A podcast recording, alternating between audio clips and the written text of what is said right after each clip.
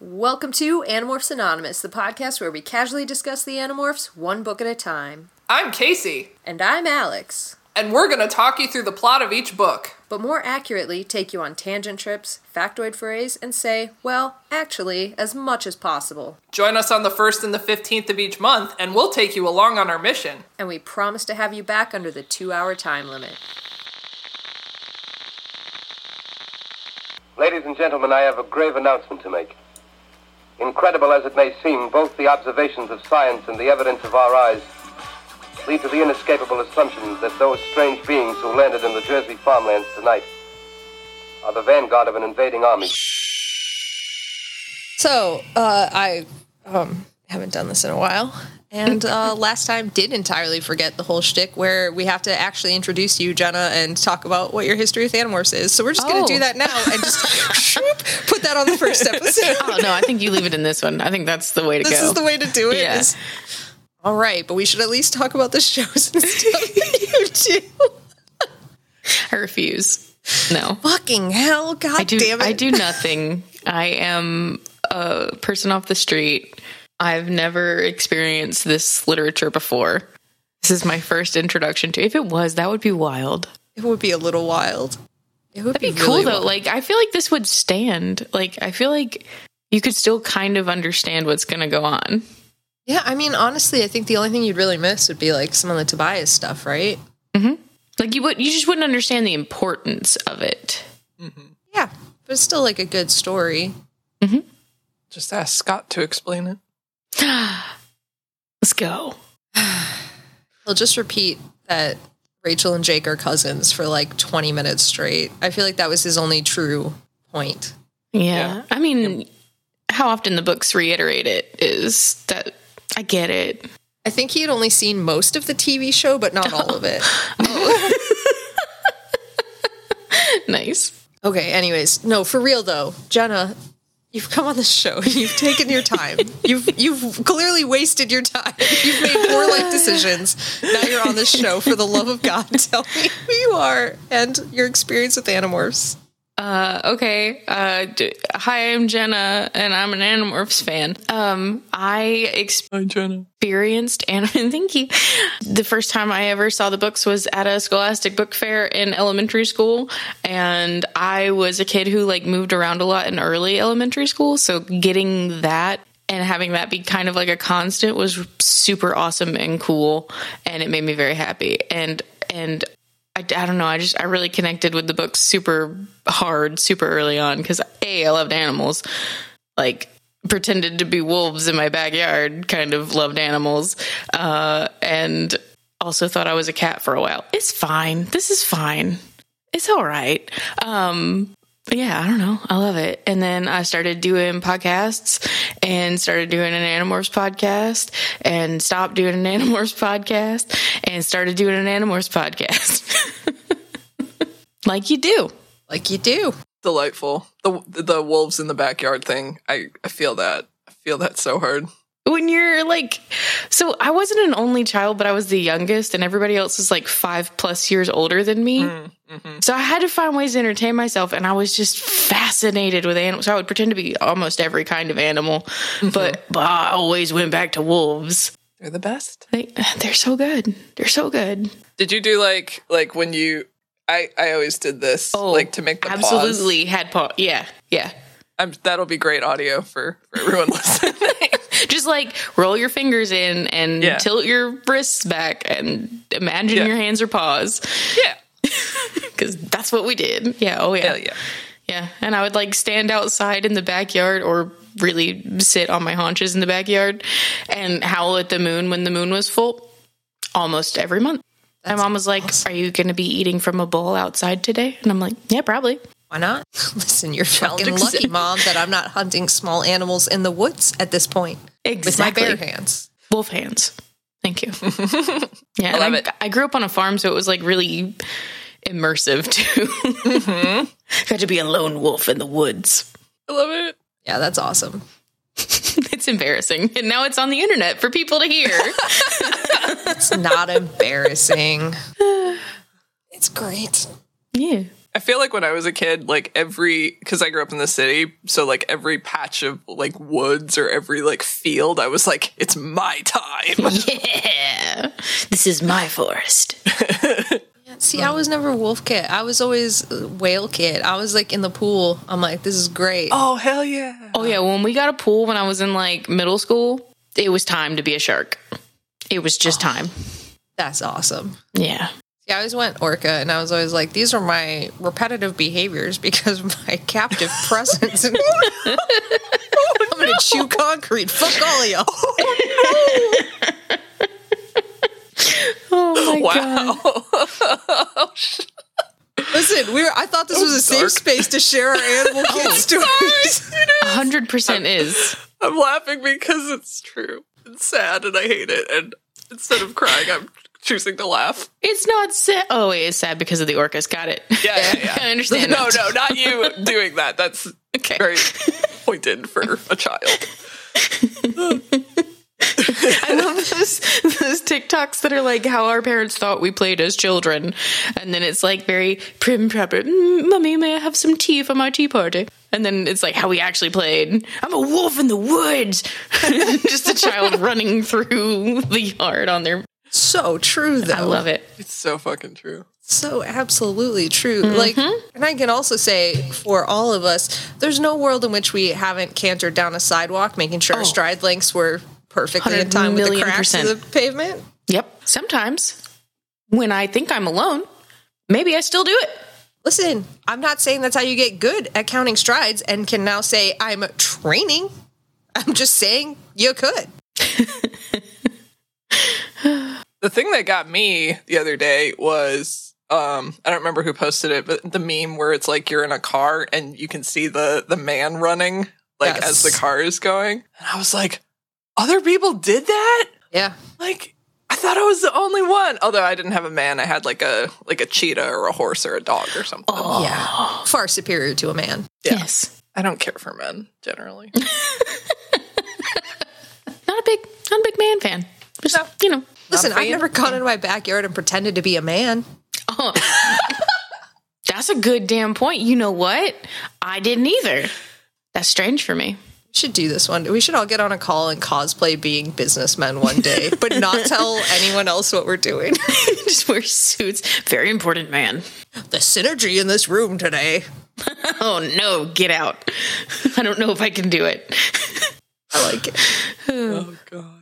Can I just cosplay myself on a business call Yeah. this is our imagination time now. We can do whatever we want. where I sit there and talk shit about you in a Slack channel the whole time? Yes. Can I have access to this Slack channel through searching the company database? Here's the thing. Yeah, you you do if you know how to get to it. Absolutely. You can also search your own name, I think, just generally, and it'll bring up all the mm-hmm. Private chats. Ew. Yeah. yeah. If you didn't know that, think about that the next time you talk shit in Slack. yeah. Oh, interesting. Uh huh. Maybe we have cosplayed businessmen before and we just didn't understand that that's what we were doing. Oh God, I love it. I love it so much. so good. We've done good work here today. Yeah, yeah. What was your first Animorphs book, though? Oh, the first one. Yeah. Yeah, started at number Nice. one. Hell yeah. Yep. Somehow caught it like directly head on at that first Scholastic Book Fair that it was out at, and I was just like, "This is my life." Worth it, though. Yeah. Yeah. I mean, I'm I'm still doing it, so You're clearly I was right. Did you read like the whole series like straight through? as So well? I I started them and then something happened like midway through where I couldn't get a couple of the books. So I just stopped for a while and then my mom found them.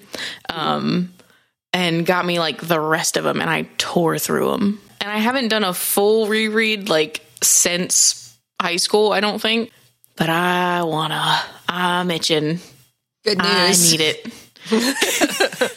I got like halfway through. It was like almost the same point that I stopped oh, reading no. them in like elementary, middle school. That's so frustrating. It's so frustrating. I was so, and then like I just, you know, you know, you know what we do.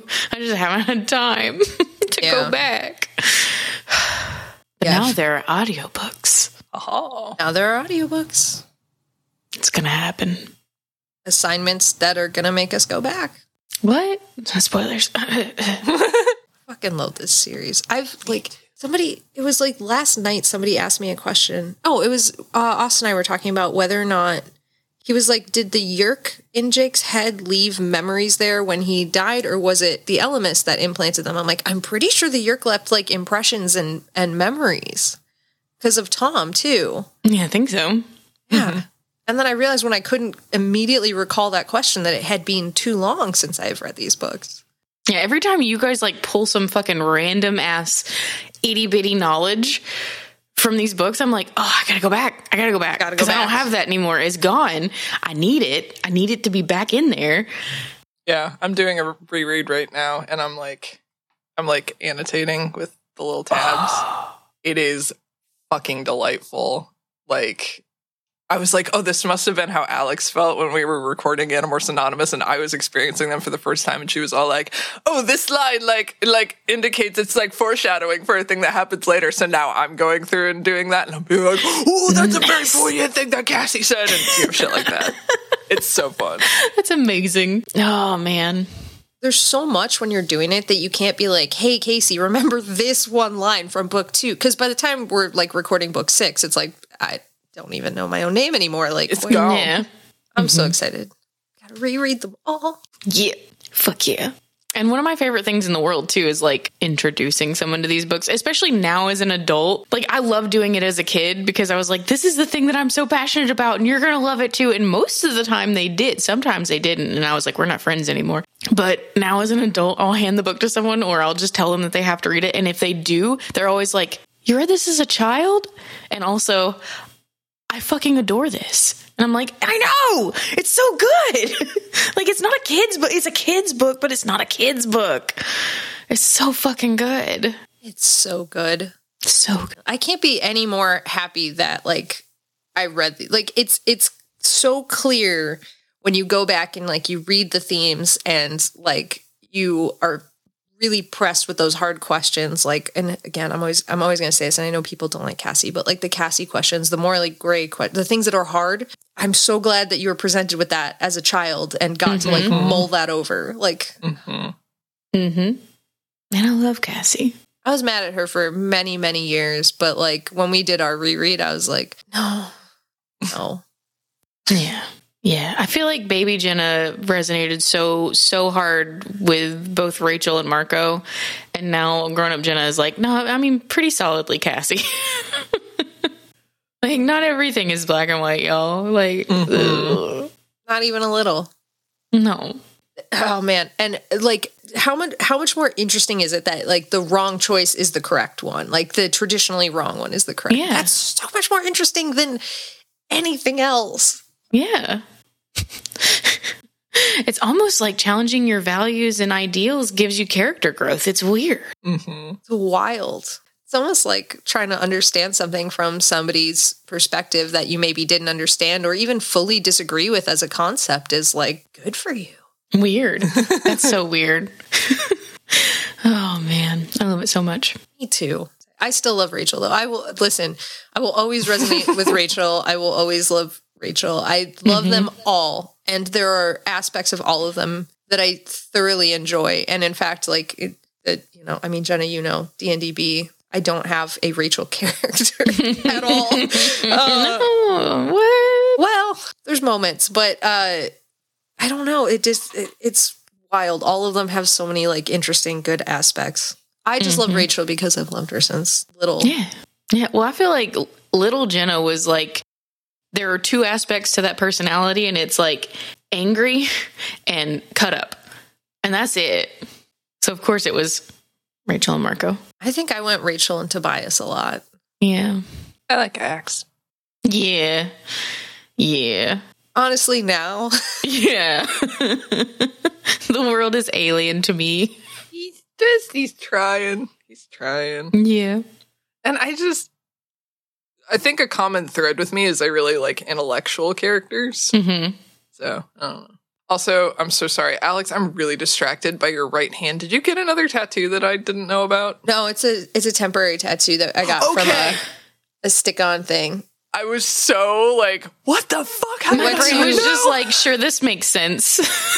I want to schedule my tattoo so bad, so bad, so so bad. Do it for like four reasons that I can think of off the top of my head. Oh no, I'm not even talking about that one. I mean like my Animorphs tattoo. Do it. what? I want it. I want it. I want it on me. I want it done. What is it? So, have you you've seen my arm tattoos, right? They're birds. I have birds. I, I do. I do. I do bird bird arm. Um, Bird arm. I have, I have bird arm. So I've got like My arm is birds. the owl, and then I've got a little bird that's probably gonna get covered up. Um, it's very cute. I love it very much, but it makes me angry every time I see it because the artist stole money from me and didn't complete it. Oh, Uh, yeah, rude. yeah. Um, don't get tattooed by Mark Russell. Yeah, I did it online. I don't give a fuck. Dabs. But on my forearm, I want a red tail hawk. Hey, all right. Uh, and since I have like the the blue as sort of a connecting feature throughout all of my tattoos, I want to get the morph cube. I want him to have the morph cube yeah. somewhere on or near his his bird person. Yay. That's awesome. Yeah. I love it. I've always wanted to do, and still might, um, get the the life size red tail tail feather on my forearm. And it's Oh, the one. I want to get is uh, Savannah's, which was the red tailed hawk that I worked with Yeah. for years and Oh my- years. The one I did all the programs with. And you may recognize that name because that's my character's name. Yeah, weird. like that's layered. Oh, nice. man. That's so cool. Yeah, you've been talking about that one since like college. Bird arm. Right on the fucking bone, baby.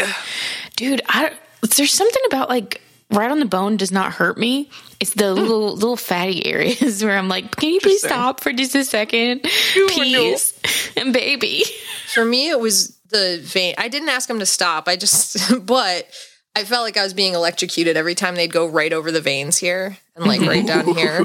But the bone and like everybody's like, oh, the middle of your arm like is gonna hurt so bad right in your elbow. I'm like, no, those the ditch areas don't hurt to me. Yeah, I didn't think anything of it at all. yeah. But the veins, I was like, I can feel you injecting ink into my bloodstream. please. Please stop. I'm, I'm going to die. Um, when we were getting our our mr dnas that she was hitting one spot it didn't hurt but it was like it was just making my leg jump off the fucking table and i'm like oh, Oh, no. my god they're gonna think i'd sit terribly help Not something you want to do when you're getting a tattoo. Oh no. Oh god. but she had she was like she had the perfect fucking grip on my leg to make sure that it didn't move or like if I did move, she was so fast at pulling away, which I did because Alex, you fucking asshole. she made my soul leave my body because I couldn't laugh hard enough. It's so good. It was such a stupid, stupid joke. It's so fucking good. It hit me so hard. I didn't realize that that would be the joke that would would work. I thought this is so stupid. oh, it's just so good. Have you told the joke on this show before? I don't think so, and I don't even think I remember it well enough to tell it properly. It wasn't like it's it was such a situational thing too. Like we're going to get scones after this and we were so hungry because we didn't eat anything before going to it. Don't do that either. Hey, Also, don't guys. drink the night before. No. Oh, did we? Yeah, we Yeah, did. we did. Shit. Don't do that. Don't. That's not good. Don't do that. I got thick blood. It's fine. But we hadn't eaten fucking anything, and we were gonna go get scones after that. And I was like, I'm so hungry. I'm probably not gonna eat just one. And Alex, what the fuck did you say? I said you're gonna have to get skatoos. that is good. It's so stupid. I didn't expect it at all. I don't think the tattoo artist understood the joke at all because she was like, "What?" she was just like, I have to stop for a moment because you were being unruly. I had accepted my fate. I was getting a line through the tattoo. It was gonna be, I was gonna tell everybody the story. It was gonna be amazing. But she was so good. Yeah, she she was like, "Absolutely not on my watch." oh, it killed me. It was so fucking ended my shit. Oh, God. So, anyways, now we got to go get more. Tattoos or scones? Because yes, Yeah. Yes. I need that Fruit Loop scone again.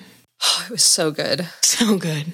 And especially at like two in the afternoon, having not eaten all day. Mm-hmm. At least they had water there. Yeah. Dude. And we got coffee before we went there. Yeah. Otherwise, I would have been dead. I think that they had snacks too. I just don't think that either of us like partook. Oh, yeah, because they had a candy bowl. I didn't think we were allowed. Well, I mean, it isn't. Oh, hold on. Let's talk about the bonkersness of Alex not thinking that she's allowed to have candy out of a candy bowl, Callan. Yeah. It, well, okay, but it didn't say take one. Okay, I'll admit, when I go to the bank and they do have candy on the counter, I do wait until they turn around to sneak one, like Joanna's eggs kind of a Aw. situation. Mm-hmm. I, if nobody's looking, I'm grabbing a fistful. oh, I, I mean, I do continue, but Yeah. I do take Yeah. one at a time. Got to limit myself somehow. Ah, I got two dum dums from the emergency vet yesterday. Ooh. Yeah, that is interesting. Are you the person to whom I can inquire if I may acquire some of these candies? So good. I made that joke yesterday. We were going to PetSmart to get um, prescription food, and Matt was like, "Oh, like maybe we should call your mom and see how this works." And I was like, "We could just go up to a person and say, "Are you the person to whom I can inquire about this prescription food?" And Matt was probably like, yeah, that sounds like a reasonable question.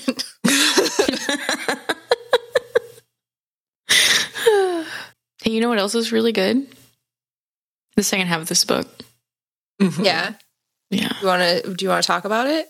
I I do desperately want to talk about this. All right, all right. Let's let's get through some some recapping, and uh, we'll see what happens. Uh, once again, have not read through the second half of my notes. I know you might be thinking that's a poor idea after how poorly the first half of your notes went from last time. No, Get out. It was so good. It was like it was a time capsule. Yeah. It is it is a time capsule. That's why I keep doing this because I'm like, oh, remember what it you used to recap like, and now it's like huge paragraphs per chapter.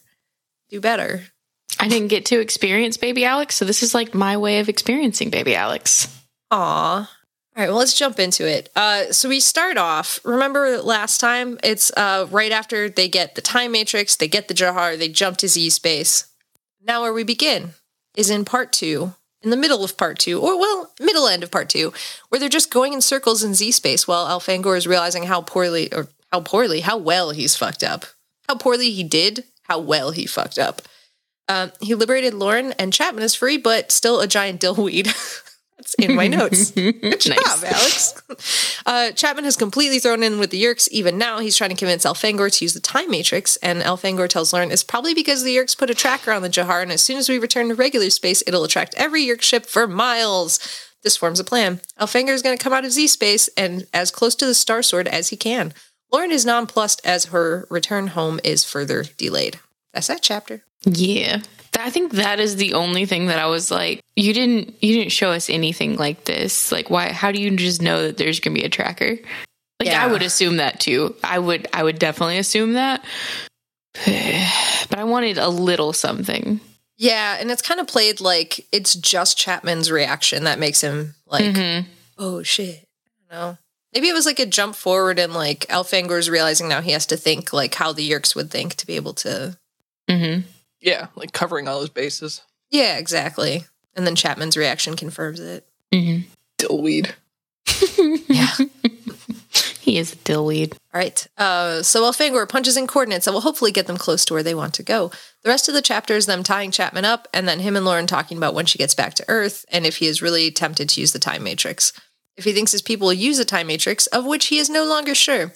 Then it turns to the ads that Elfangor saw, and Lauren and he share a laugh at cigarettes and then make a date that if she ever gets back to work, they'll gets back what to Earth. There we go, not work. They will drive a Mustang to Yosemite. I wrote work, but I meant Earth. I'm pretty sure. Oh no, Freudian slip. Yeah. Oh, get back God. to work. For me, Earth is just work. That makes sense. Yeah, it's all making sense now. It's all coming together. Is it even Freudian or is that just true? well, let's let's get it. We got three more chapters in part two. Let's rage. Let's rage and close out part two. Get it.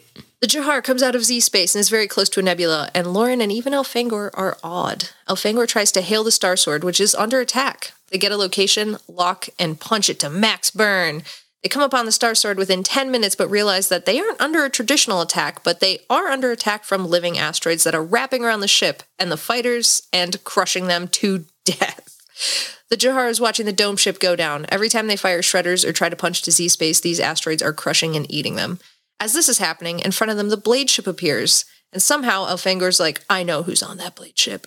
Sure is shooting. Wow, Alex, really? Lauren establishes a video link to the Jahar, and after some quick thinking, Elfangor makes contact and then has Lauren pretend to shoot him so that he thinks that she is still a controller. They're about to enact the rest of the plan when Chapman kicks out Lauren's legs and takes the shredder. He's escaped his bonds, and he shoots at Elfangor, numbing his left side. Lauren has had enough of his bullshit and kicks him square in the dick, which he deserved. But it's too late. They are being boarded by the blade ship. A Hork-Bajir who boards gets blown away, and then Visor 32, formerly Sub Subvisor 7, eventually Visor 3, reaches around and fires. The beam hits Lauren and slams into, whoa, hits Lauren, who slams into Elfangor, and uh, it takes him down because his legs are numb. You know, you get it. Visor 32 boards and boards the ship and he approaches Elfangor. Elfangor swings his tail blade into the console, which fires the Jahar shredders directly into the blade ship, breaking the Jahar loose and sucking everyone and everything that isn't tied down into space. They are spinning out of control, and the computer is slowly closing the hatch when an asteroid slams into them and drains the rest of the power. So now they have no oxygen and they all just sit around dying. That's the end of part two. So Lauren and and and Elfangor did the Jaleel and Christopher fake shootout ruse. Oh, they did. Oh my Yep. god. Mm-hmm. Except this time there was real live ammunition, not like the the gun isn't Yeah. loaded, you promise. Take out the slugs. they did say that, but in this one they also said take out the slugs, but they meant the yeerks. Uh-huh. Yep. It's all come together. It's all connected. What to eat? Oh, where's my bracelet? Mine are all over the house. Is the answer to that question. Oh, I think. Oh yeah, we have we have a stack of them. I love what to eat. It's such Yeah. a good, all encompassing. It's like say la vie. Mhm. Even rhymes. It does. Just for con- confirmation, it, it in fact it does. I'll third that. It certainly does. Oh no. Oh no. I love this concept of living asteroids that and I know that I've seen it before and stuff. I know that I can't fucking think of anything off the top Avatar. of my fucking dome. Avatar. the crystal, the creeping crystal. That's yeah, just rock yeah, candy. it is very much the creeping crystals. Yeah. Not quite. It's uh, more malicious, but I feel Well. like that's one. I'm just trying to guess. I'm trying to win your memories. Thank you. I appreciate that. no, I feel like it's either Star Trek or like Babylon 5. Something is happening in my brain. It seems Starts- Doctor Who-ish. Also, Oh, very Doctor Who ish. oh yeah, because that's the the um uh Electric Lights Orchestra episode with Moaning Myrtle. Because they get sucked into the pavement and like the doctor Yeah. saves them right as it's her boyfriend's face only. Oh, yeah. That was a wild. I could have gone with any detail. That was a wild route. I mean, I was a little confused at first, and then, yeah, you got there. I'm sure there's a title to that episode and a season and no, an it's the Electric number. Light Orchestra episode. Like as soon as you said Moaning that, I was like, "Yep, I know which one." Yep. Man, that's a good episode though. Yeah, it is. It's one of the few I like remember distinctly. It's you know what that one and like the Weeping Angels, the original one, Mhm. like those are the ones where like David Tennant is barely even in it, but like when they would do those little like one-offs, they were so freaking good. So fucking good. Loved it. I need to get caught up on some Doctor Who before he's back. I'm like 86 seasons behind, but now that David Tennant's returning, Yeah. then again, we could just watch it and not. Oh, I can't. No. Sorry. think- that, that won't, that won't. Yeah, no, I can't do it. Listen, it didn't feel right, but I thought I could say it and maybe it would be true. Yeah, other people may be able to do that, and that's fine for them. Um, yeah, I just can't. I just can't do it. Yeah, I'm. I'm one of those people where like if I start something and it gets bad, I still have to finish it. At least TV shows, books, I don't have time. But TV shows, you can put them on in the background and still absorb the same amount that I would have gotten from like watching it, watching it. So I'm opposite. I'm like, if a TV show gets bad, I'm like, I'm out. Or like, as as Jenna may already know, um, especially like uh, trash TV shows, the second somebody pulls out a guitar to start singing an original song, I, I'll leave. That episode is over. What are you talking about? That's how. That's where that episode ended. In my mind, it is. the next episode comes on immediately. Will not sit through that. In, so in the recap, oh, I must not have been paying attention to the rest of the episode because I don't remember any of that. Uh, but it ended when the guitar came out before a single note was strummed. If it's a ukulele, I, there's a hole oh, in Oh, no, the ceiling. There was never a ukulele in the episode. I don't know what you're talking about. Nobody had one. Yeah. glad to know. I just I somebody could be amazing, right? They could they could be a really fucking great musical artist and it's going to be an awesome thing that they're going to do. I have such bad secondhand embarrassment for people that I mm. can't I can't handle waiting to see. I can't do it. But is does this apply to real life or also in Oh, TV shows? God, it applies much harder to real life. Okay. Because like Matt can't watch TV shows with anything like embarrassing or like deception or anything like that. I can't watch anything with this man. but like he's fine with real life, whereas I'm the opposite. Ooh. Yeah, No. opposite. I can't No. do it in real life. See, I don't I don't love surprises either. So, yeah, I don't I just I ugh. if I'm out in public and I see like you you know it's about to happen, you see somebody that's like about to get proposed to or something, I have to turn and walk walk away. I have to walk away. I can't know. I can't see this thing happen. Because what if she says no, man? What if she says no? Oh, see, okay. What if what if the other person says no? I probably shouldn't admit this, but I did just recently see somebody get proposed to, and I did turn to everybody with me and not loudly, but not whispered, said, "Say no." Oh my god. See, you would break the tension for me, and that would be amazing, and I would love that. Excellent. Because I'd be like, someone else is thinking it. Hooray. Oh, I just, I can't. It's it's not great. Okay, but how often does that happen in like sports ball settings? What do you mean? Like, Like I feel like it's a thing to maybe this was a movie somewhere where like somebody proposes to somebody on the jumbotron. oh, okay, okay, okay. Thingy. Uh, as many, like, I've, I've been to many, several a sport, I would say, uh, and I've never experienced it. Yeah. I do, like, anytime the kiss cam comes on and it's like people who clearly aren't into each other, and they're like, no.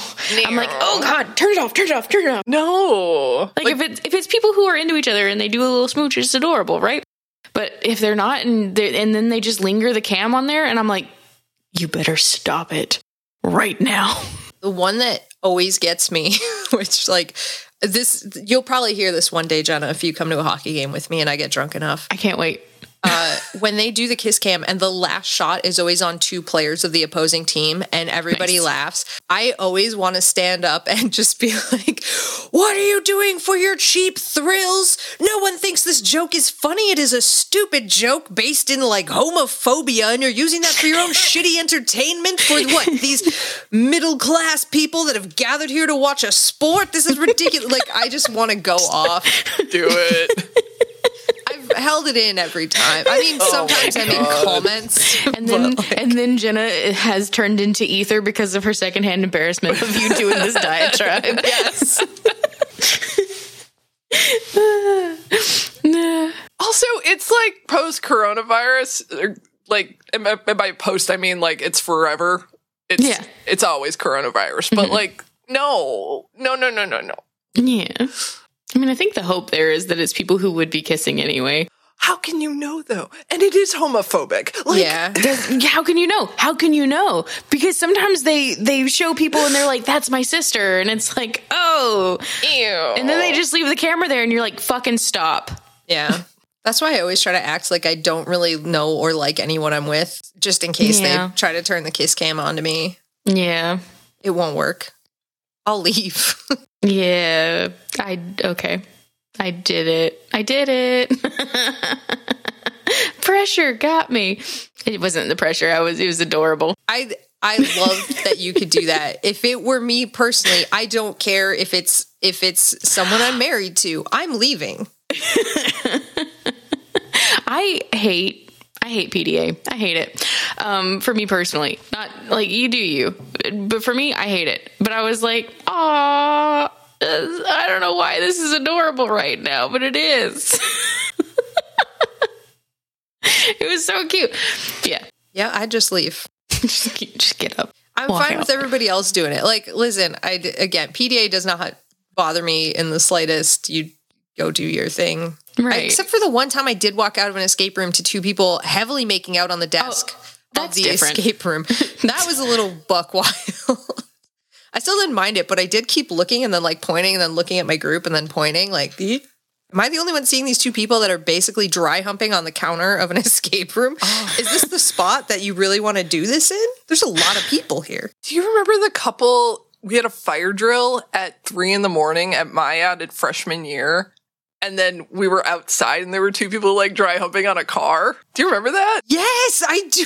It was like the dead of winter. It was like negative degrees out. yeah. Holy shit. I haven't thought about that in 100 Just years. Why? Because they're in college and they're in love and they want Everything to. about that was terrible. Okay. There are places to be exhibitionisty. Go do that somewhere else. That was not it. Not that time, not that day. It had started snowing, if I remember correctly. There was snow present. Yeah. right. Want to talk about this book? Yeah. Yeah. Uh, less exhibition-y at this point. Um, there's still no air. They're all dying, and Elfangor is dying, knowing that he has failed every aspect of his life, his mission, his friends, and his people. Honestly, this is how I'm gonna go. then Lauren's unconscious body drifts into him, and he realizes that no matter how bad he feels, he can't let Lauren die when there's hope. Even while spinning wildly, he sees the emergency air panel, and he has one shot to get it. So he focuses and then kicks kicks off the wall and misses. Elfangor's like, ah, shit, we're in trouble. But then he's pushed back that way by Lauren, who has against all odds regained consciousness. He hits the panel and air starts filling the basically dead ship and their collapsed lungs. Elfangor and Lauren check in as Visser 32 is also regaining consciousness. Ugh, rec- consciousness. The next problem is their dead ship being sucked into a black hole. You know, you know, girl things.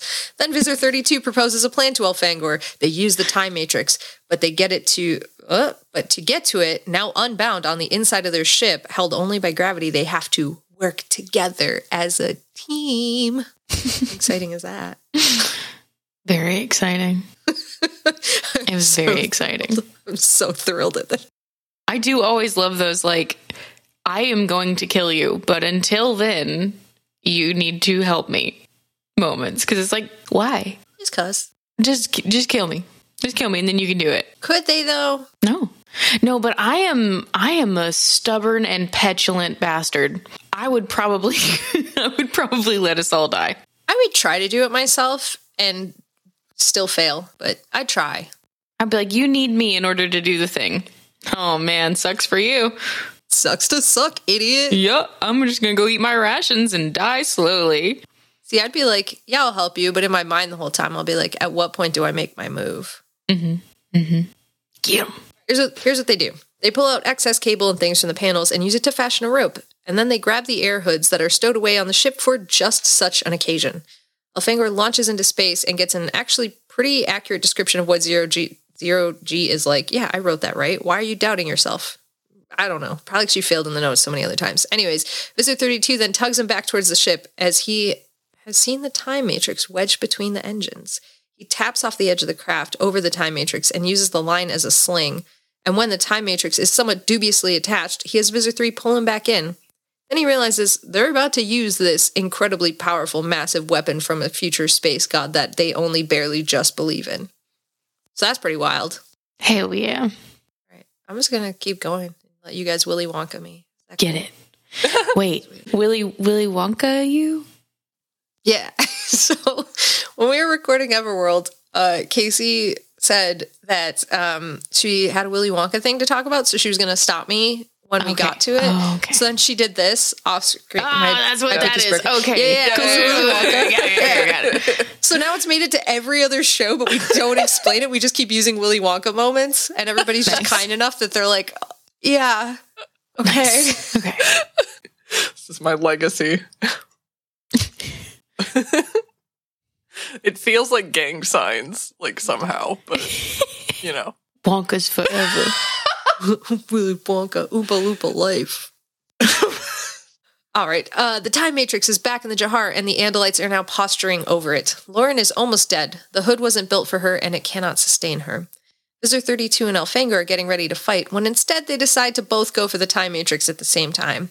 And we get this incredible description of uh, multiple dimensions, and they start to wrestle over this thing, and it's all like swirling together in a crazy vortex of quilting colors of worlds. And Visser 32 is winning out over Elfangor, trying to direct the time matrix back to the Yeerk homeworld. Elfangor fights him, but his mental image isn't as clear, and his body is dying faster. And then a third power joins in and fights. It's Lauren, whose mental fortitude shocks Visser 32, and she blocks him, allowing Elfangor to more power, allowing Elfangor more power, and suddenly they are moving, and then someone or something is laughing at them. Dun dun dun. God damn it, notes. Do I love the ominous laughter. Ominous otherworldly laughter. I wonder who that could be. I also love like just how just how dumb everybody expects humans to be, and then they're like, "Oh shit, they got a lot of fucking willpower going on here." She has agency. A little weird. Do you think the laugh was the Ellimist or Crayak? I think it was Crayak. I thought so too. Like if it was Ellimist, then I don't think it would be like s- spooky laugh. I think it would be like these children. what are you doing? But I, I feel like it's Crayak. Yeah, it would be more like a Santa laugh, I feel like, if it was Yeah, yeah. Santa and Satan. the two genders. Oh no, I love that. it is now. Perfect. Oh god. All right. So Elfangor wakes up on his home planet by his scoop and his guide tree, and he breaks down at the sight of his guide tree and just starts unloading his shame and failure and asking for forgiveness. The tree cannot do much, but just the unloading helps him. He then gallops towards his scoop, and everything is the same as his home down to the slope of the land. But as he arrives at his scoop, he looks just behind it and he sees an impossible waterfall. The one from the ad with the cylindrical things in their mouths and stuff. And then he looks up and sees multiple different skies mixing with his own. One is blue with fluffy clouds, and the other is green with lightning. And he realizes they've created yet another horrible abomination. Part, I love this whole world so mm-hmm. much. I can't wait to see art of this. Why haven't more people done art of this? Don't know. Fucking hell. Get on Why? it, listeners. Yeah, Yeah, listeners. yeah. I would like to be a consumer of this. Someone, not me, make this happen. Yeah, that was my favorite thing Kaycie ever did. She was like, "Here's a really, really good idea," and it was it. Were we on with Tim? And Tim was like, "Yeah, Kaycie, like you got to draw that." And you were like, "I would like to be a consumer of this." Yeah, it was the Everworld travel posters.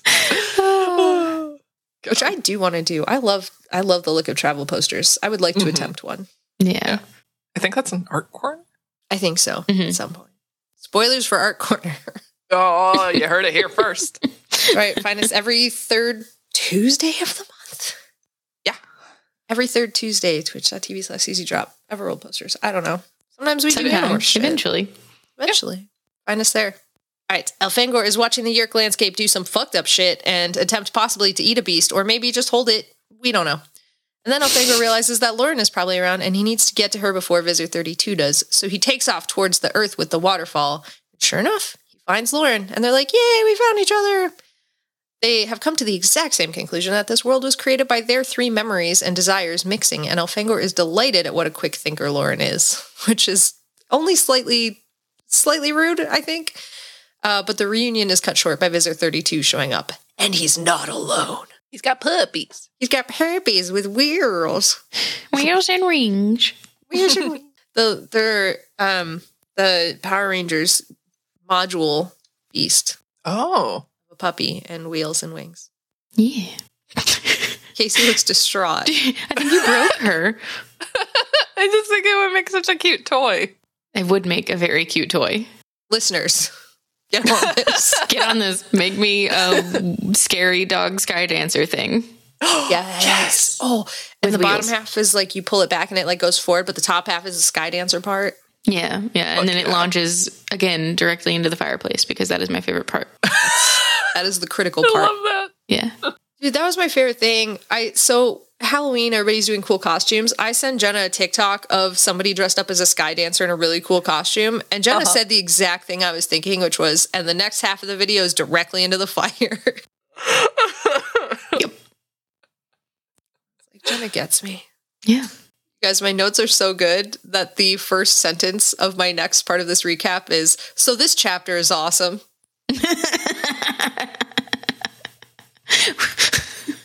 Way to interject your bias, Alex. Oh, it's it's interjected through the entire thing. Never doubt that my bias is all over all of this. Okay, uh, there's more trash talk, and Visser 3 showed up with the Mortrons, which are these insane creature. I feel like I said it Mortrons last time. Mortron? Mortrons. I like Mortrons better. Mm-hmm. I can pick my own pronunciation, right? Yeah, it's a made up word. People say GIF. yeah, or or Elfinger. We do say Elfinger. Elfingor. Facsimile. Which I know people do. Like that one I have heard before. Yeah. I just don't like it because simile is already a word. And I'm like, no, he deserves his own place He's a to simile stand. for axe. God damn. All right, let's talk about the Mortrons. I'm going to say Mortrons. Yeah. I'll probably switch halfway through, but I'm going to start by declaring that. They're these insane creatures which actually have biological wheels. Lauren starts trash talking Visser 32, and when he says, I know you're scared of me, she throws a rock at him, which hits him in the face because none of them could fathom actually throwing something, which is, this is a note that I interjected, which is an interesting discussion again about how the human shoulders developed. And of course, Andalites couldn't do this because they aren't developed for swinging through trees, but what are their arms for? Anyways, Visser 32 angrily sends the Mortrons after them, and they split into a spinny wheelbase thing in the giant bat top half. And as Elfangor slices them in half, they regenerate to more Mortrons. Elfangor can outrun them, but Lauren has no hope, and so she asks how strong his back is. And Elfangor's like, mm, medium. And then Lauren goes to ride him like a giant blue pony, and he takes off. Blony, if you will. Um, Bloating. what are their arms for? Not a clue. Con- Convenience? is that what you were? I've never thought about what the evolutionary reason for them having arms would be. well, Yeah, mm-hmm. there's none. soldering, like like manufacturing. But like thingies? that But would like, come after, right? yeah. yeah, But like, why arms though? Because if I if I remember correctly, and I very much could not, in Ellimist Chronicles, they already had the arms when he gave them the tail blades. Because if he had given them tail blades and arms, I'm like, okay, it's Ellimist meddling because that's the game. He wants to like change that on the species and see what they do. But they already had them. and it's not like they need it to open like food or nuts or anything because Right. they eat with their hoofsies. Hmm? Hmm. Hmm. Questions for Katherine and Michael. And they'll be like, please stop talking to me. like, I don't want to do. I don't want to answer that. Why do you ask the weirdest questions? They have arms because they have arms. Uh, Uh, I finished um, book eleven last night, and they they mentioned the the shoulder thing, the human shoulder thing, in there too, because they were monkeys brachiating mhm. through the trees, and they talked about that, and that's why they can do stuff. So, like, some animals develop arm like appendages for like mating purposes. So maybe it's that. that could be. I'm trying to be so so adult with this, and it's not working. And you're gonna kill me. You're gonna break me. I'm trying to be. My mind went somewhere else, you know, like that that thing on TikTok where all the kids are doing like the cool like hand dance thingies. nope. Oh, oh, oh, hang on, Kaycie. Hang 'Kay. on. Because Okay. Now you've just reminded me of something else that I think was in the Ellimist Chronicles. Didn't they they didn't have thought speak, so they used their hands to Oh, to shit. signal. Oh. This is communication. Communication. Oh. Well shit. We did it. We did it. Nice. Good job, team. Together we remembered a thing. Sorry, I am I am forever going to be just sitting here thinking about um Andalites doing a mating dance with their little arms up. Like the T Rex one that just came out from Yes. like Planet Earth. Yes. Yeah. I agree. I think that's part of it. It's part of the T-Rex? display. But but tiny. Tiny Mhm. arms. Yeah, yeah, that's why it's so fucking good. Have you not seen this clip? No. Oh man. Well, I know what I'm sending you is let me write this down. So You're funny. gonna find that like days later and be like, what the fuck? what was I talking about? No, my note says send Kaycie T Rex clip. I feel like that's clear. Okay. I did Yeah. accidentally combine the A and the Y, so it's just a really long A. Yeah. Trying to save mileage. So instead K, of doing the letters K and C. C, I'm like A and Y seem good. Chucky. Cheese.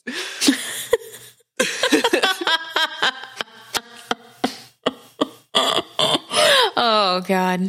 I've never claimed to be just- intelligent. Oh no.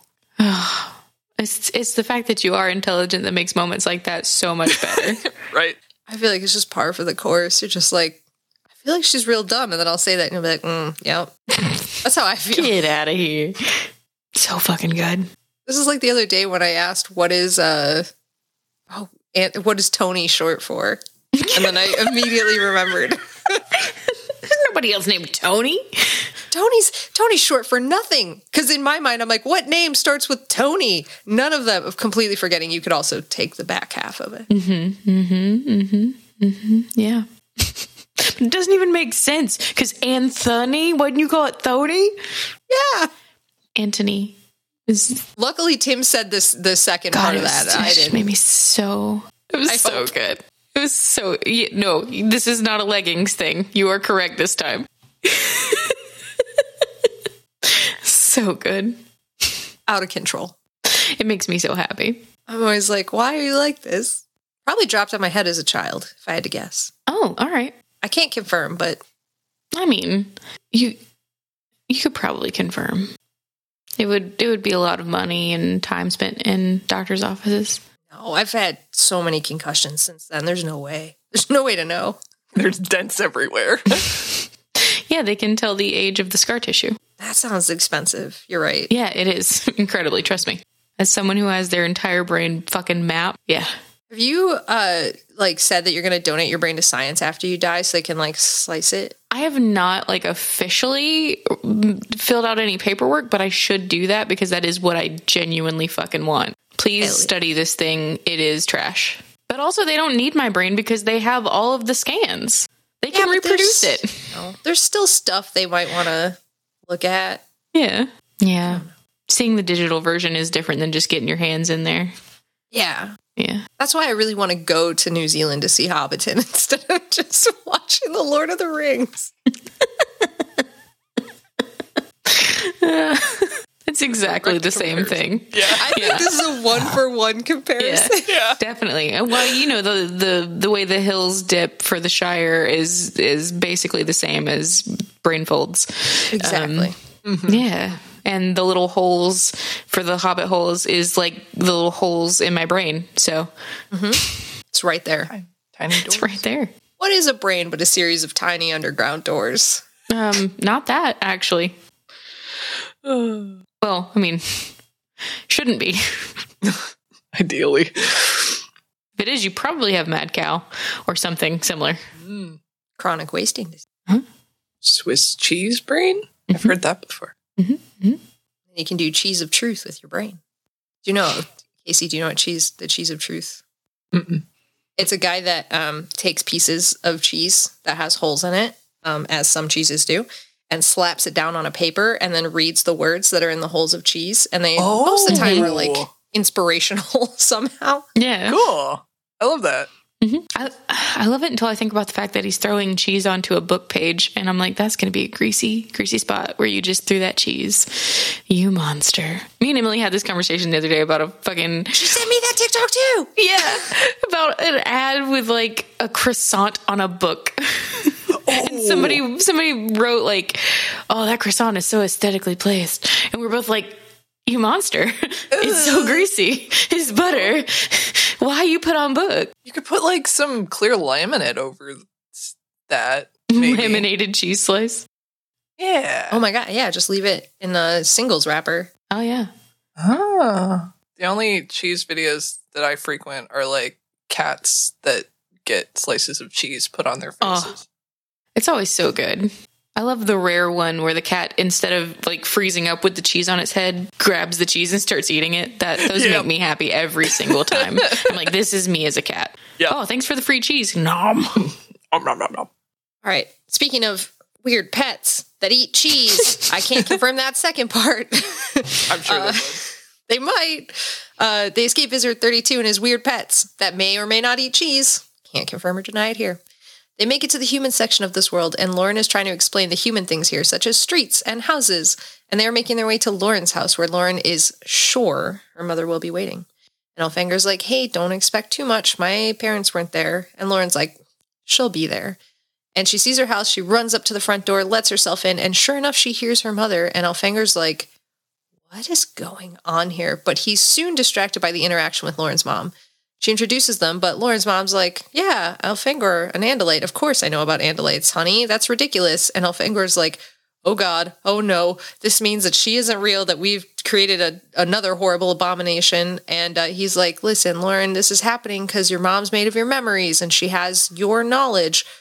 And Lauren's like, No, no, none of that. No, this is my mom. And then she yells, This is all your fault, Elfangor, and runs away which I think my favorite part that I did not put in the notes here, but my favorite part every time is when she says, You have to keep the door open when you have Andalites over. That's the house rules.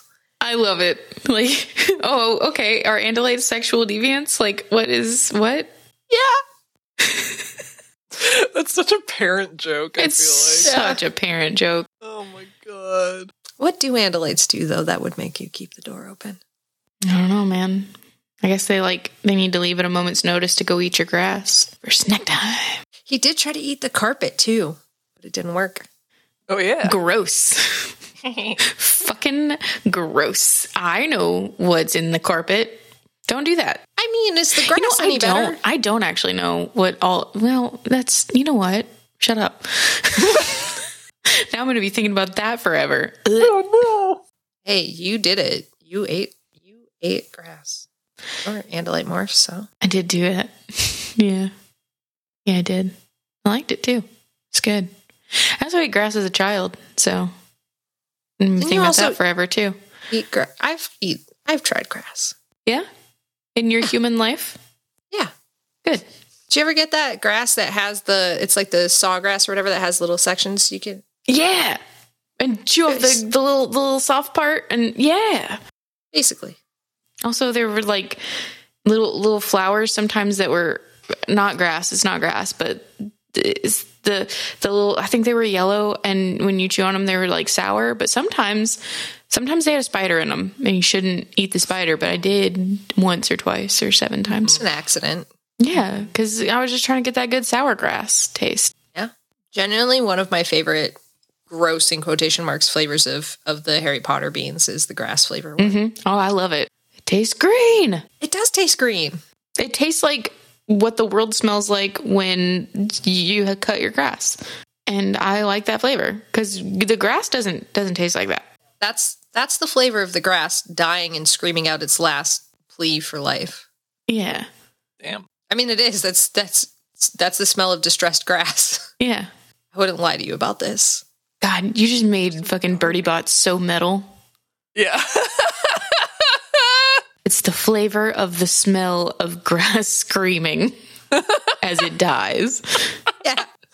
oh no, I love that. I mean, did they ever stop to think that like everybody thinks what the Dementors do is wrong, which is eating the soul, your screaming, dying breath as everything you were leaves your body, but nobody thinks about how the beans are the exact same thing for grass. Mhm.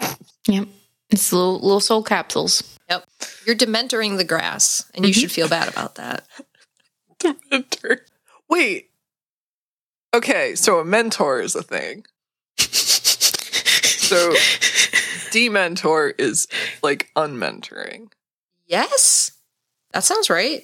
Unless she was going for like demented. That's what I always thought, but like now I think that you're more right. Huh. I think if we break down what the words' meanings are, Kaycie is way more right. Yeah. Oh well, she sucks, so Yep. that is the correct takeaway from this conversation. or any conversation Yeah. that involves her. Truly, truly. I like every time that conversation comes up, I just say, I get so lucky because Katherine and Michael are so amazing as people that I don't have to like come scrutinize me. Yeah. Go for I don't have to separate the art from the artist because they're awesome. Yep. Mm-hmm. I'm like, I have it so easy. All right. Okay. Elfangor does go up to Lauren's room and I assume keeps the door open, but I don't think it's specified. I hope he closed the door just for a second, just to be like a little rebellious. Yeah. Cute. Uh, anyways, he grabs a picture of her and her parents, we assume, and then he goes off to find her and he hears this weird thwack noise and finds Lauren hitting softballs. She's upset and they talk for a bit and then are drawn towards the woods where they walk in and find the edge of the world they've created where it's it's just blank. This truly is a, a flat earth moment. Uh, and Lauren reaches into it and her hands just turns back towards her face and she freaks the fuck out because her hand turned back towards her face. And then they're like, we got to get out of here as soon as possible. We need to go and find the time matrix. I love that. So I went to Tim and I went to a haunted house last night and there was like the mirror maze thing and he swears that I walked into a mirror and that's what I'm imagining like with the arm thing. Yes. He's like, you won't tell my brain that this didn't happen. And I'm like, well, I, I don't think it did because I, I didn't walk through it. Well, But did I? Maybe I did. Maybe maybe did. now we're in hell. that could be. I assume that that's where a mirror portal would go, but, or maybe it's the better timeline. Maybe it's the Alice in Wonderland through the looking glass. yeah. Yeah. Where are the snacks and drinks? hmm That's a great question. I have not found any mysterious cakes or bottles at all. Not one. Let's get to it. Lauren Elfangor are walking along outside of the universe, keeping the white nothing on their right, and they follow it along, skirting the Yeerk portions of the world. They end up coming across a McDonald's that Lauren has brought into this universe, and Lauren's like, fuck yeah, Happy Meals. And Elfangor's like, yes, of course, you should go have your human food because apparently liquefied grass isn't cutting it for her. And they walk in, and Lauren is horrified. The cashier, that is a guy on Earth that apparently has a crush on her, and all Lauren notices is his terrible acne. She has turned into a giant eyeless acne monster. she orders her burger, and they get the fuck out of there. And Elfangor is sitting next to Lauren, who's eating a Big Mac and looking at the sky. And it occurs to him that there's a spiral pattern here, and the time matrix is probably at the center of the spiral. And then it occurs to Lauren that Visser 32 already knows this, and that's why he isn't chasing them down currently. Good job, kids. hmm I love that confrontation of like, this is what you notice about this person. Face it. Look at this. Like, oh, oh God, I'm a monster. He's not the monster. I'm the monster. She won't be making that mistake again. I'm going to notice everything about everyone forever now. yeah. I wonder what what mine would be. That like I wouldn't realize till I got there that that's the only thing that that person was to me.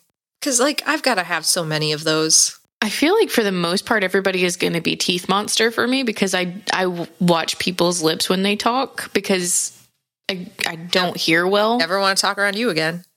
I'm so sorry. I'm sorry. Please don't be self conscious. it's it's again. It, this is a me failing. It's because I am partially deaf. Um, so I do read your lips when you speak. I'm sorry. Uh, Don't be sorry. and and I do know that it does weird some people out. So I try super hard to like when they look at me, I like look up. I'm like, I'm not watching your mouth. I swear. And I know it makes it worse. And I'm so sorry. It's I promise you it's not it's not like lip reading, watching my mouth. It's the fact that I would hate to be defined by my teeth. I'm like, I fucking Listen. Luckily, I'm pretty sure that like you are going to be pretty solid in my memory.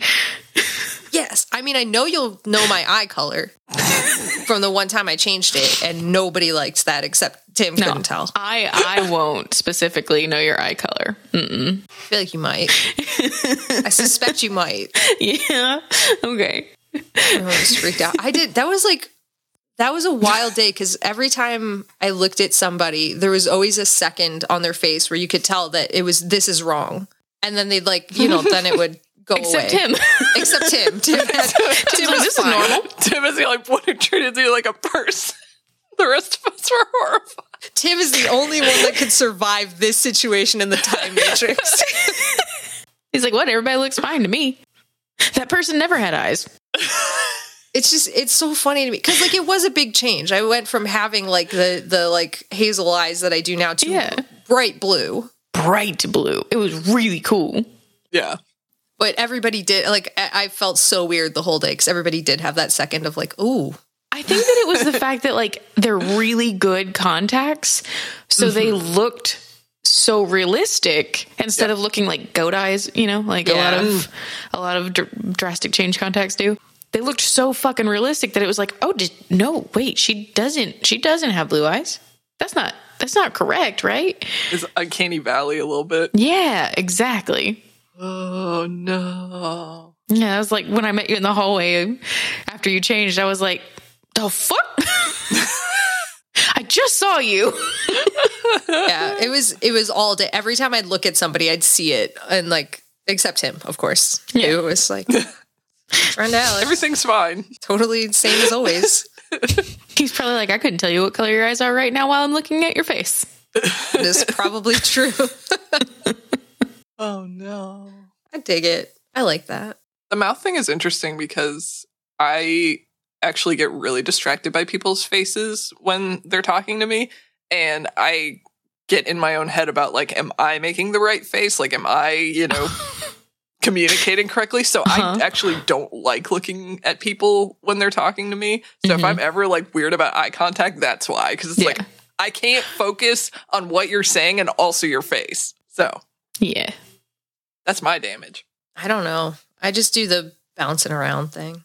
You do the normal non neurodivergent human thing of like looking around someone's face instead of direct eye contact the entire time. Well, not at their face per se, around, just Yeah. around. Okay. and that's especially from like talking in, in front of people and like, especially with like the escape room and stuff. It just like, I never want to focus on one person too much hmm just because some people like really, it, it changes the demeanor going into these sorts of situations. And Mhm. especially when you're like, yeah, hey, I'm about to like lock you in a room, you kind of got to be cool. Yeah. So it's, it's taken practice. You have to be non-threatening. you, you do have to be really non threatening. like literally there's there's been times where like I've been in the room and it's just me working and I, there's been like seven like fully grown adult people that have come into the room that are much larger than me and they're like hey you're not gonna like do anything like weird like we're Oh, sure. are we gonna be okay are we gonna be safe and I'm like yes there's seven of you and one of me So I always want to think that that's ridiculous. And then I realize that I am allowing a stranger to lock me into a place. That I'm asking Yeah. them to do that. And I'm like, uh, I am putting a lot of fucking trust in a human being right now. yeah absolutely And there have been a couple of rooms at some places where I'm like, I'm not coming back here because I, you, you, I, this, I am uncomfortable now. vibes are off Yeah. definitely definitely being there the good news is, is that normally you are with the larger group in that situation Mm. normally no, my, no, the vast majority of escape rooms has been me and one other person. That's the majority though, because normally there's only one one GM though. Yeah. Well, okay. Yeah. We do still outnumber the GM. Okay. Yeah, yeah, you can take them down if you need to. Oh, I could take down several people if I needed to. Yeah, there you go. At the very least, they're going to know I was there. There will be evidence of a struggle. Mm-hmm. All right, I'm using that to springboard back into here, where there's Do it. evidence of a struggle. This whole world is evidence of a struggle. So, Lauren and Elfangor are traveling through these landscapes, and as they approach the center of the spiral, the environments are getting closer and closer together, and they finally have to start traveling through the Yeerk territory. Lauren climbs up on Elfangor's back again, and they just keep running deeper into this world. And as they're approaching the center, Elfangor stumbles because suddenly he realizes his hooves are growing at an exponential rate. Time is stretching the closer they get, and Lauren's hair and nails are growing, and they're several inches long very quickly. Elfangor quickly trims his own hooves with his tail blade and then tells her that they have to close their eyes and jump into this vortex. And they do! Um, they make it through the vortex to the time matrix, but as they're standing there, Visser 32 also pops in and is surprised to see them alive. Lauren continually accuses Visser 32 of being scared of Elfangor, and this causes them to devolve into a tail fight while the Mortrons are attacking. Lauren and Elfangor are being beaten, the Mortrons are wreaking havoc, and Visser 32 is landing blows. Lauren has dropped the bat and is choking out a Mortron with her bare hands now, and then saves Elfangor by throwing the lifeless Mortron body to intercept the living one, which allows Elfangor to land a blow. But things are not going well. now that the Mortrons are taken care of, uh, it is truly one on one between Alloran and Elfangor. Then something unprecedented happens. Visser 32 backs down. Because, as we discussed before, only humans are insane enough to keep fighting against impossible odds. Visser 32 backs away and the vortex backs away into the vortex, swearing that he will have his personal revenge on Elfangor one day, and Elfangor must decide what to do. He cannot go back and undo everything, as they have no idea what effects that would have on the script that would have, and the Skrit Na might escape to take the time matrix to their homeworld. He also cannot take it to his people because the Andalites would use this to their advantage, and that's just not right either. The option they have left is for Lauren to drive and take the time matrix back to Earth to be hidden. She has to aim for after the Skrit Na have left Earth, but before her mom notices, because Animorphs logic. And also to let everyone expect her to be 18 since they can't explain her sudden aging up. It's a cockamamie scheme, but you know what? Those are the only kinds that work in this universe. So Lauren takes control of the most powerful weapon known to Andalites and takes them back to Earth. And then we cut to three years later in the 1980s. The 80s. The 80s. Oh man. Okay. I'm to go through all of this, okay? It's it's to be a lot. I'm to be talking for a while, but like I feel like when we'll we'll want to talk about all of this as a whole if that's cool. Mm-hmm. Okay. Alan Fangor, as he comes to be known, Al Fangor, does a Frolis maneuver and creates a human morph. He hides the time matrix, and then he goes to college. He majors in physics. He makes friends named Bill and Steve, who he helps to create computers. He decides complex concepts in terms they can understand, like Windows. He graduates college. He gets a job, and then he does, as he says, the most important thing he does in his lifetime, and he marries Lauren. He's created a life on Earth away from the war, and he thinks things will be better this way since he's screwed up so many times. Then one day as he is getting home in his yellow Mustang, Lauren is at the door and he walks into the Lauren is at the doctor. He walks into his house, finds a man standing there. This man is not a man, but the Ellimist. The Ellimist tells Elfangor many things, but he stresses that by distorting time to live as a human, he has broken the timeline that should be. Battles that should have been won are lost, and things that should have stood are broken. But Elfangor has done great good already. What Elfangor viewed as bad decisions and failures were not. He refused to kill thousands of innocent Yeerks. He hid the time matrix from falling to either side, which is probably the greatest move in the entire war. But he is supposed to be an Andalite hero, not a human man. The Ellimist tells him that the Yeerks are already poised to take over this planet, and their first scouts are hovering over Earth right now. So he has to go back and give the universe a chance to defeat the Yeerks. Elfangor has questions, but the Ellimist won't answer them. All he does is offer to repair a wrong. Elfangor has no choice but to agree to save Earth. Lauren won't remember him, but he will remember her. The Ellimist takes Elfangor away, and Elfangor can briefly see the universe as the Ellimist does. He sees his brother that he didn't know existed. He sees Arbron. He sees he has a son. This changes everything, and Elfangor says, Take me back. I want to go back. But it is already too late. He can see that everything that the Ellimist is working towards six timelines converging, five humans and one Andalite. This is the end game. Elfangor realizes this really is just a game, though, and he accuses him of playing with the universe. And the Ellimist doesn't deny it, but he says that there is another playing this game. It's a dark game, and they had best hope that the Ellimist wins. Elfangor finds himself on an Andalite ship in his Andalite body. He is thrust into a hopeless battle. The Star Sword is being blown apart by the Blade ship. All of their fighters have been destroyed, and they initiate a self destruct sequence with the intent of hopefully taking out some bug fighters. Elfangor tells them not yet. He announces himself as Arith's Elfangor Sirinial Shamtul and then hails the Blade ship, demanding to speak to Visser 3.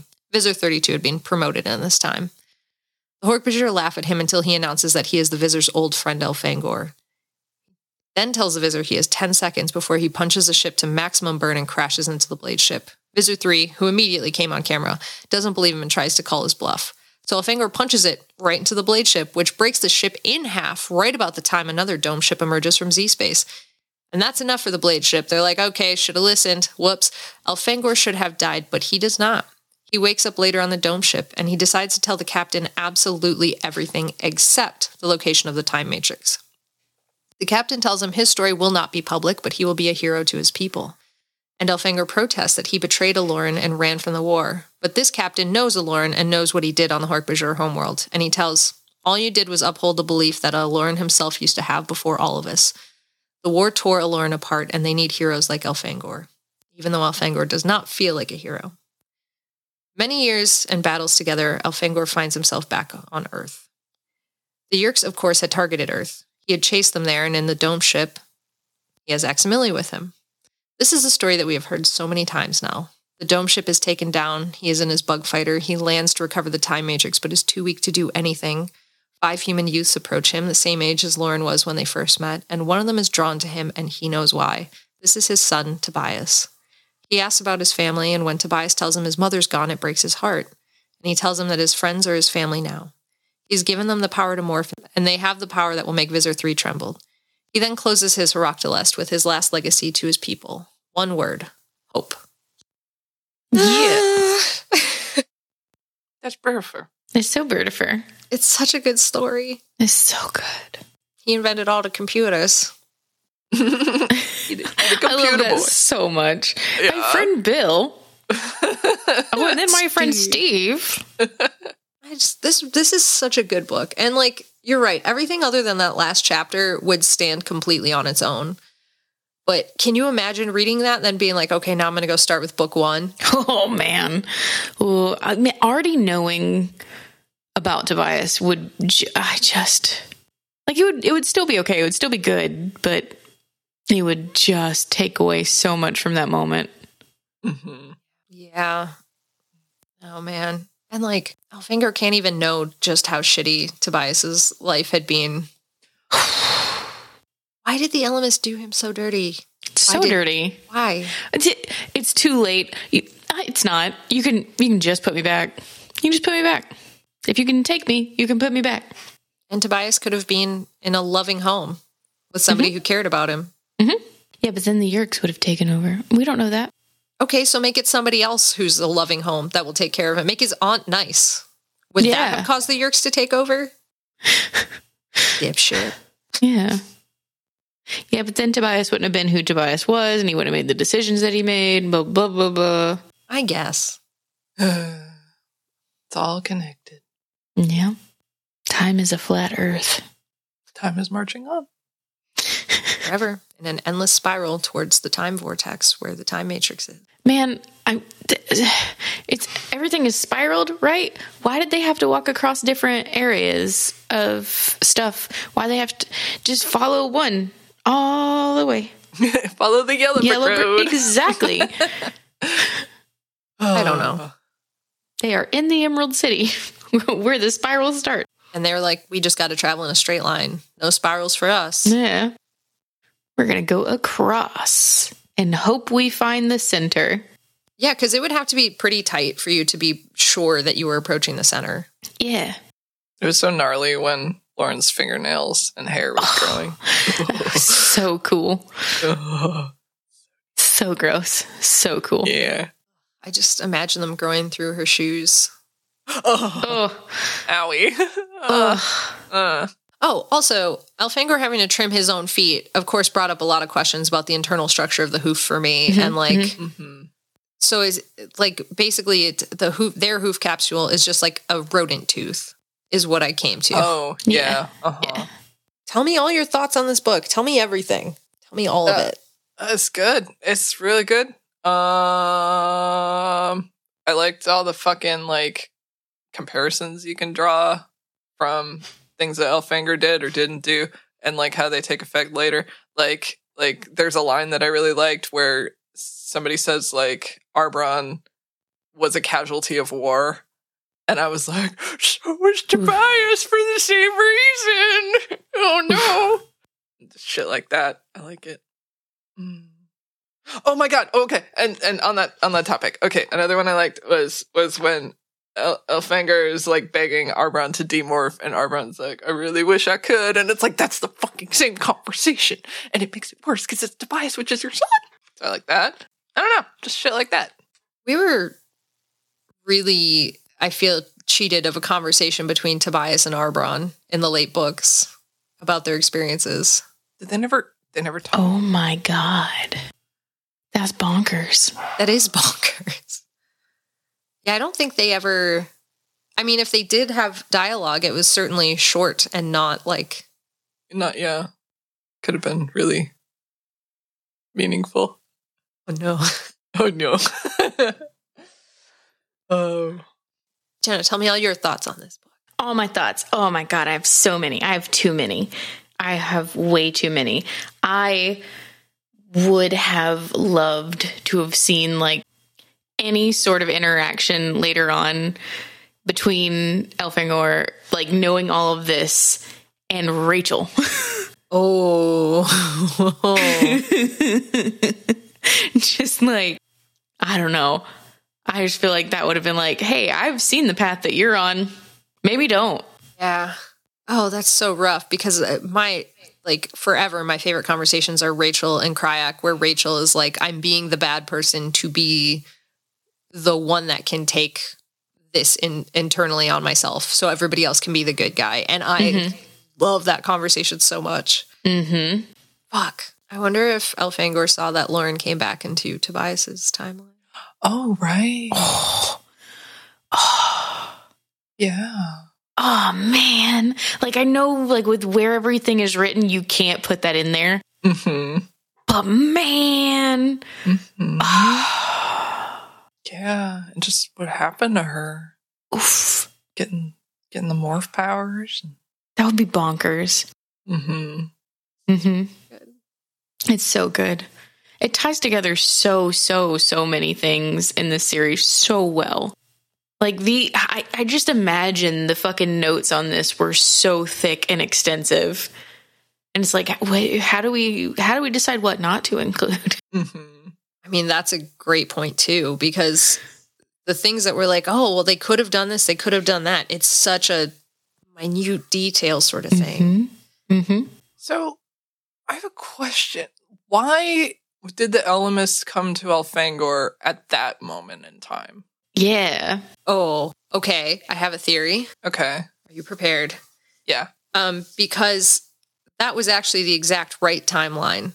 Because she would not have had Tobias if Elfangor hadn't lived there and married her and gone all through that. So he's saying he's correcting the issue, but he strategically chose the moment to correct mm-hmm. the issue. And it was the moment that Tobias was conceived. He's not, he's not actually correcting anything. He is just fucking meddling. That's it. Yes, precisely. Yeah. He's, he's putting his players on the board. and he's saying because again like it's the least intrusive thing is the game so like by moving him he's saying to Crayak oh no i'm fixing the issue but he yeah no he just made a power play Yeah, it, it kind of feels like the officials came in and said, hey, you can't have this one here at this time because that's an unfair advantage. and he's like, okay, yeah, I'll, I'll remove him right now. same thing as when he uh, came into the yeerk pool and froze everything but froze them in a way that allowed them to see all of the exits and all of the the moments that they could go Mm-hmm. Yeah. Little bastard. I don't meddle. Okay. I'm not about the drama. You're kind of about the drama. Oh my god.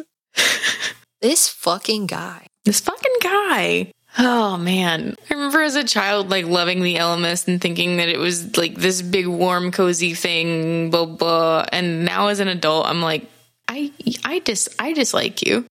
Like I like the character. It's fantastically done, but don't bullshit a bullshitter motherfucker. Mm-hmm. That's okay, but that's like the the core of what makes this series so good. Is that so much that as a kid you read it one way, as an adult you're like, I see what they were trying to do now. Yeah. That is the one thing that I always feel bad about, like for people who I've given the book to as an adult.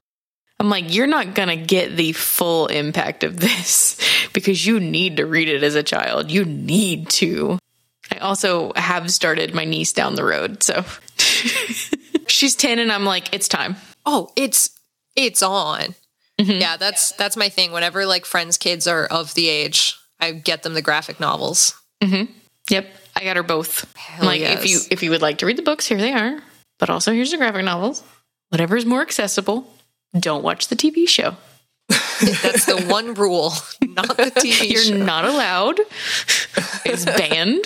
You can watch it later when you're a grown up. Yeah. And you can fully appreciate how terrible it is. Paulo. Hollow.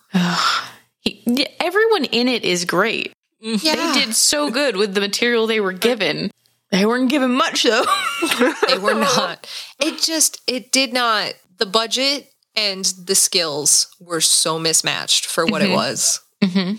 Always bring on the authors to help you, at least help you write Yeah. the script for the show. Yeah. Respect the source material. Yeah, Even if you're going to change it, respect it. that's yep. Please, for the love of God. Or just do me a favor and put like loosely inspired. Yeah. Even that, though, I find so disappointing because I'm like, but it's still a thing that I love and I want it to be a thing that I could love. Even if it's different, it still should be good. Hmm Mm-hmm.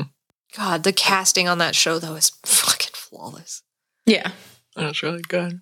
I'm kind of looking forward to the new Avatar adaptation. Oh my god. Yes. I I'm I'm gonna be I'm I'm gonna be so like pessimistic until it gets here. But every time I see photos and stills, I'm like, mm, that looks really good. Oh no, oh no, how are they gonna ruin this for me? Because it looks so good. Yeah. So good. Mm-hmm. Oh my god! And the other, so they they just came out with like that thirty second trailer clip or whatever. Yeah. That kid, there's just one shot of of Sokka's face at the iceberg, and I was like, "Oh, that's Sokka. that is Sokka for sure." I'm so excited for that. I love how like the bar is both completely underground and completely in the sky, Mhm. depending on what version you're talking about. So I'm interested to see where this one hits.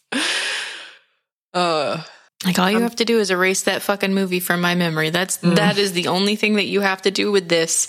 That's it. It's gonna be hard. You have to do it. I've never seen it, so I wish I hadn't, honestly. I just watched it for the first time this year. Oh no, Yeah, yeah. Well, you know, I was, I I needed to fill some time. Oh, Not like Weirdly that. enough, I needed to fill fill time. I don't think I made it through like 10, 15 minutes of it, and I was like, all right, Oh my god, this isn't for me. it was so bad. It was so bad. Everything was trash. Yeah. Welcome to Animorphs Anonymous, where we talk about Avatar. yeah. Listen, topic is not a thing we stick to. Well, any any more thoughts about Andalite Chronicles though? Good, good book. So it's good. Go read it. So good. You guys want to do an outro? Yeah. Mm-hmm. Sweet. Jenna, I'm putting you on the spot first. Where can I find you? Okay, you can find me at Jenna Chill all over the internet, and I'm also on Horse Girls and Surprise Attack Book Club and D and DB. That's right, is is also Animorphs. Get it? Um, I don't remember if I'm on anything else right now. Uh, Late starters. Chan- oh yeah, uh, yeah, barely late starters. It's amazing. It makes me very happy. This is uh, of all the things that I've done, like of all the roles that I've played, I think it's my favorite. I love it so much. Um, and then. Oh, we've already announced it. And then Advent will be coming out in December. It's so exciting. We're going to release one episode every day of Advent. Um, so for 24, 25, I think. I don't Yeah, remember. I- somewhere around there. Some, some, it'll either be 24 or 25 episodes every day in the beginning of December. Um, get stoked for that. I can't wait. I'm so excited for that. Oh my God. It's so good. It's making me so happy every time we do it. And maybe more to come. Maybe. I'm going to keep vaguely threatening this on here. maybe more Animorphs content to come. No way to know. Who knows? There's no way to know. I really like vaguely threatening this without Yeah. saying what it is. It makes me very happy. Figure it out, guys. Figure it out. Yeah. Get your fucking detective glasses on. I don't know. That didn't make any sense, but sure. Yeah. No, I got it. Okay. Magnifying glass. If you wear glasses, Oh, okay. Yeah. put two magnifying glasses, lash them together. Yeah. Then you can see everything super close. Yep. Yeah. And figure it out. Once you figure it out, email me at anonymousanimorphs at gmail.com. Do it. You can also send in your answers and I will tell you yes or no with 100% truth. That is my promise to you, not like an Ellimist promise, like a real one. Uh, you can do that at Facebook at Animorphs Anonymous or a super secret, super awesome subgroup, the Andalite Vandalites, or you can do that on Twitter at Animorphs Anon or Apple Grant Cast, or you can do it on Instagram at Animorphs Anon or Apple Grant Cast. Animorphs Anonymous, sorry, on Instagram. I always fuck that one up. Uh, yeah, do it. Hit it. Get to us. Get to our Discord server as well. It's one of the coolest places on earth with some of the coolest people on earth. So hit us up on any of our socials and you can be there with all the cool kids. Yeah. Do all our secret stuff. Yeah. Hey, we talked about graphic novels earlier. Can I get more content recommendations in that sort of oeuvre? Yeah, sure. Well, first of all, go read all of Chris Grine's work ever because he's awesome and he makes cool stuff.